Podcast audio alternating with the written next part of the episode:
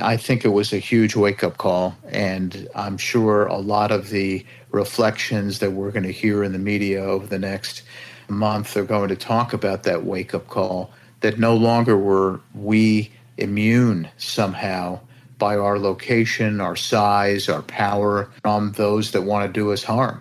We were somewhat complacent.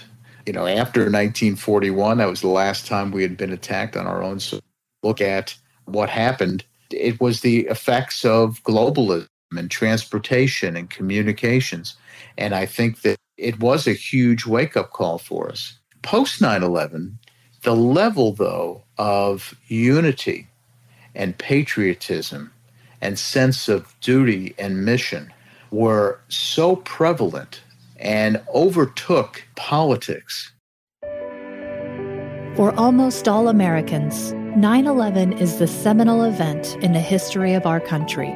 For the first time since December 7, 1941, the U.S. mainland was attacked. 9 11 unleashed forces and changes in America, unlike since the 20 years of the Great Depression and World War II. This special six part podcast series will look at these changes from the perspective of compliance professionals who are impacted by 9 11 and the changes to their areas of compliance.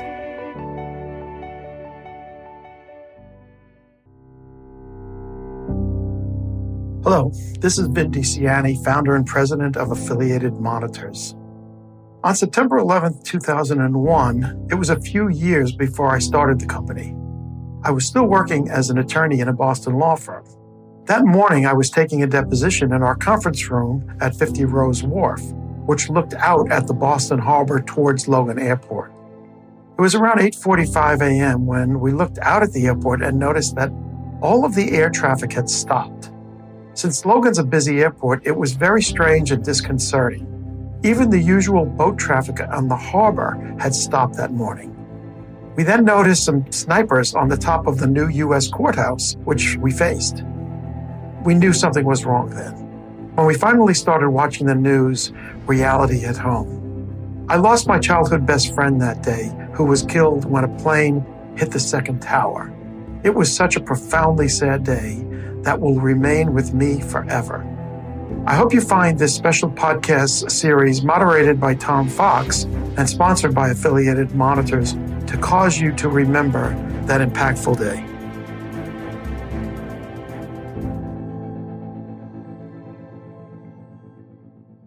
Hello, everyone. This is Tom Fox, and I'm back for another episode. And today I'm privileged to have with me Eric Feldman. Eric is currently a senior vice president at Affiliated Monitors. Eric talked to us about not only some personal experiences and reminiscences from that day, but also reflections on the importance of audit, compliance, and oversight that came out of 9 11. Welcome and thank you so much for participating and taking the time to visit with me on this very personal project where I'm commemorating the 20th anniversary of 9 11. I do appreciate the opportunity, Tom. Eric, could you tell what was your job duty on 9 11? I was the acting inspector general at the CIA. The inspector general, who herself was acting, was away in Europe on vacation and obviously could not get back after the 9 11 incident. I was acting IG for the CIA during that period. So it was quite a place to be during as the events, watching the events unfolding. You had literally a front row seat on that. Could you tell us about your experience on the morning of 9/11? Sure. Well, 7:30 in the morning, as usual, I attended the uh, CIA's morning staff meeting. His conference room. George Tenet was the C- director of the CIA, as many of you know, who went through this. He became a very familiar character. Uh, present, he was en route as we understood it. We were in the morning meeting, and an assistant of George Tenet and announced that a plane had just hit World Trade Center. Although the rest was unclear what was going on at that point before the second plane hit, everyone in that room was quite certain what was going on because of reporting that had gone on before that. And it was battle stations, and you had never seen people snap to attention and leave as quickly as as that. I then went downstairs back to my office where we watched the second plane hit the World Trade Center. At that point, really what to do in terms of an I was supposed to have at 10 a.m. at the White House. All the IGs were supposed to meet at the President's Council on Integrity and Efficiency, their regular White House meeting. Couldn't get in touch with anyone. So I would just get in the car and drive down. I had a driver at the time. We were driving down GW Parkway. As we turned toward the Pentagon, we could see the smoke coming out of the Pentagon. At that point, it was clear we needed to go back and we made a U-turn on the crossed the median on the GW Parkway, which is a quite a feat, and headed back toward CIA headquarters. And as we're coming into the compound, people are rushing out of the compound on foot, which was somewhat disconcerting to see CIA employees leaving the compound. And at that point, of course, there were all kinds of rumors about the, the next plane, which ultimately crashed in Pennsylvania, but they thought would could potentially be hitting the, the agency.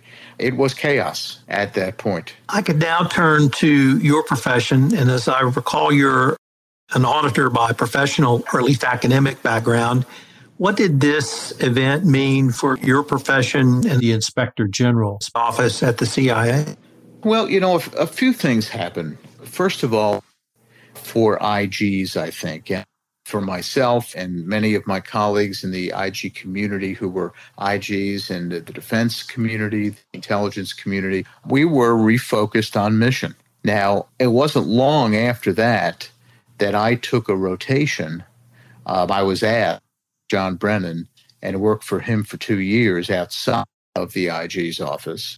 And I have to tell you, it was probably the most informative time of my career to work within the oversight function, but as part of the mission that we were overseeing. And it gave me a renewed sensitivity to why we're there in the first place. IGs, auditors, compliance officers need to understand the mission and the organization that they are overseeing. And that focus on mission for me before I became the IG at the National Reconnaissance Office, the spy satellite agency, really was informative and I think made me a better inspector general understanding that mission. I think IGs all over, though, were much more sensitized to the fact that a step away from the minutia of looking at time and attendance reporting and trust fund fraud and maybe take a look at the broader picture of how funds were being used at the agency anyway to fight the, the war on terror. So it was a very refocusing moment for everyone. Eric, in addition to this refocus, of the IG became even more important after 9 11. If, if that's a fair assessment from your perspective, could you give a few thoughts on that? Yeah, you know, I, I, really think it, it did. I think across government, IGs became more a part of the team in a different way, though. You know, whenever I, I say that we need to collaborate, that IGs need to collaborate with their agencies, the fur goes up on the backs of many, uh, particularly investigator types, who believe there needs to be a a solid wall between the IG and the agency that they oversee. The same would be true, perhaps, for a compliance officer in their organizations. I don't believe that those things are mutually independent. I, I believe that collaboration and independence are not mutually exclusive terms. It could be collaborative, maintain strict independence in what it is you're doing. And I think that IGs across government became more collaborative and therefore, I think, much more effective in doing what they're doing. The other thing that happened, particularly in places like the agency and Defense Department, the defense community, is that often when you're focused on mission, people start thinking, well, you know, I'm working 80 hours a week and they're asking all kinds of things of me and if I'm a, an intelligence officer working overseas, I'm putting my life at risk. So, what does it matter if dollars go in my pocket? That kind of mission thinking and maybe an aversion to oversight started taking place the years following 9 11. And the IGs became very important in ensuring that all of those dollars that were needed to be spent on the war and related mission things were spent properly. What are your personal reflections here 20 years after 9 11? And from your perspective, what do you see for America? I think it was a huge wake up call. And I'm sure a lot of the reflections that we're going to hear in the media over the next month are going to talk about that wake up call that no longer were we immune somehow by our location, our size, our power from those that want to do us harm. We were somewhat complacent. You know, after 1941, that was the last time we had been attacked on our own. So look at what happened. It was the effects of globalism and transportation and communications. And I think that it was a huge wake up call for us. Post 9 11, the level, though, of unity and patriotism and sense of duty and mission were so prevalent and overtook politics. And it was so good to see. I recall post 9 11, after everyone had been working so hard, President Bush came into the CIA headquarters to thank the employees for working as hard as they did. There was a standing ovation that was sustained and this had nothing to do with George W. Bush as the president of the United States. It had everything to do with George W. Bush as the commander in chief. And I think we've lost that. And I wish that we could get refocused without another catastrophe on what's important in this country and the, the unity that we need. The tribalism is uh, as we all know, is just way out of hand. And I yearn for that feeling that we were one country solidly behind a single mission to defend ourselves. Well, Eric, I wanted to thank you for agreeing to participate in this series. And I look forward to sharing your thoughts and hopes about where America might go down the road. Thanks so much, Tom. Appreciate it. This is Tom Fox. I hope you found the comments of Eric Feldman as important and as moving as I did.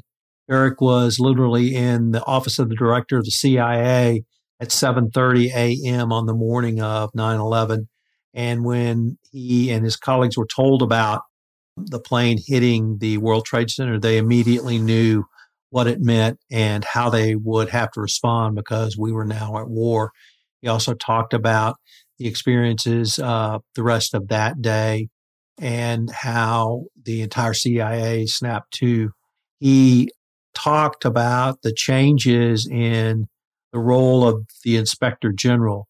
He was an inspector general at the CIA and he later moved into an operational role. And he said that experience gave him a much better breadth and scope of understanding of the entire role of the CIA. And I, as a compliance professional, I would ask you to consider that in the context of what you know about your business and do you really understand the full scope of your business. He talked about how the mission of the CIA obviously changed and the role of the inspector changed to a much more strategic view and not drilling down into the details of a gift or a travel and entertainment expense that they previously had. Eric has some very, very poignant reflections on what all of this means 20 years later he was literally at the heart of the American political system. When this attack occurred, he stayed in government for many years thereafter and really helped lead our fight. And it shows that everyone had a role in the fight against terrorism after 9 11. Obviously, the people who've been in this podcast series have been a part of that, but Eric demonstrated how, in a role that you might not think is uh, part of that fight, how each and every one of us can do our part. So I hope you've enjoyed this episode. This series was produced by the team at One Stone Creative, proud partner of the Compliance Podcast Network. Listen to more excellent podcasts at compliancepodcastnetwork.net and learn about One Stone Creative at onestonecreative.net.